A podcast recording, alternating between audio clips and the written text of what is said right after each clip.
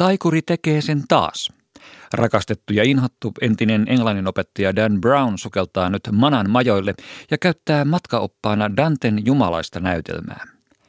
Uuden kirjan nimi on Inferno, Danten helvetti, monitahoinen valtakunta, jota asuttavat varjot, elämän ja kuoleman välimaastoon vangiksi jääneet sielut.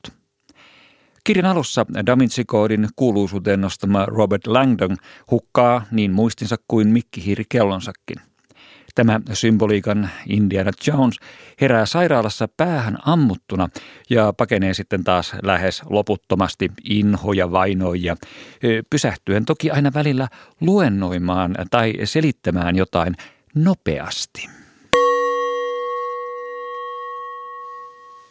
Dante Alighieri kirjoitti Helvetin 1300-luvun alkupuolella ja se kirjaimellisesti mokkasi uuteen uskoon keskiaikaisen käsityksen kadotuksesta.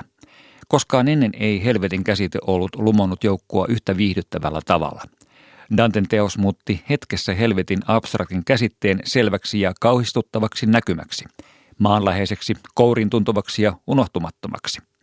Ei ole yllätys, että teoksen ilmestymisen jälkeen katolisen kirkon Jumalan palveluksiin tulvi väkeä, kun kauhistuneet syntiset pyrkivät välttämään Danten päivitetyn version Tuonelasta. Botticelli esitti Danten hirveän kuvan helvetistä suppilona, lohduttomana maanalaisena maisemana, jossa oli tulta ja tulikiveä, likavettä, hirviöitä ja itse saatana odottamassa sen sydämessä. Onkalo koostui yhdeksästä erillisestä tasosta, helvetin yhdeksästä piiristä, joihin syntisiä syöstiin heidän syntiensä suuruuden mukaan. Lähellä yläosaa riepotteli iankaikkinen myrskytuuli, hekumallisia eli lihallisia pahantekijöitä, mikä symboloi heidän kyvyttömyyttään hallita halujaan. Heidän alapuolellaan ahmatit pakotettiin makaamaan kasvoilla likavedessä innoittavassa moskassa, jolloin heidän suunsa täyttyi heidän oman mässäilynsä lopputuotteista. Edelleen syvemmällä harhaoppiset oli teljätty liekehtiviin ruumisarkkoihin, tuomittu ikuiseen tuleen, ja niin jatkui sitä pahempaa, mitä alemmas laskeuduttiin. Dan Brown tutustuttaa yleensä lukijansa eri kirjoissaan joihinkin kaupunkeihin. Niin nytkin tutuksi tulevat tällä kertaa Firenze, Venetsia ja Istanbul. Ja samalla pannaan pakettiin väestön kasvu.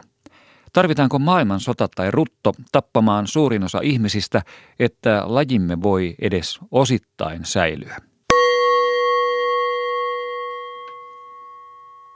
Jos halutaan enemmän puhdasta vettä per nuppi, maailmassa pitää olla vähemmän ihmisiä.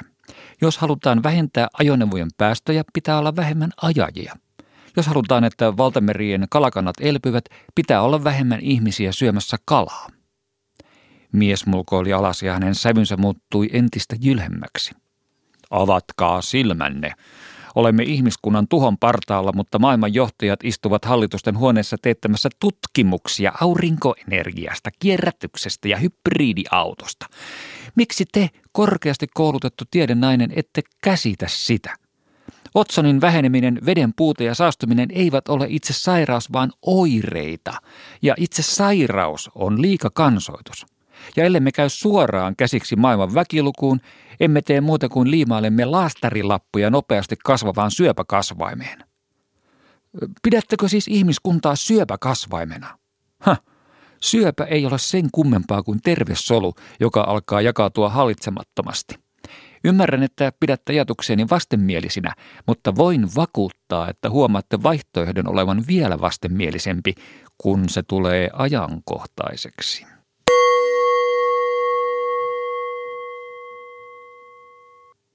Dan Brown on tietyissä piireissä aliarvostettu, kuten myös esimerkiksi suomalainen kollegansa Ilkka Remes, ja aika lailla samasta syystä. Molemmat kirjoittavat vetävästi, lyhyesti, vaikka pitkiä kirjoja, ja ennen kaikkea myyvät.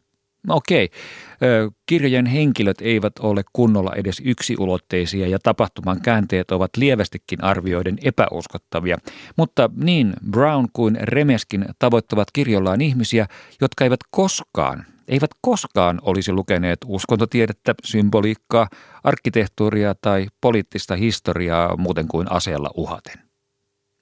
Ja sitä paitsi, kyllä tuo Dan Brown osaa edelleen kokuttamisen taidon. Vaikea tätä oli jättää kesken. Lue, hyvin.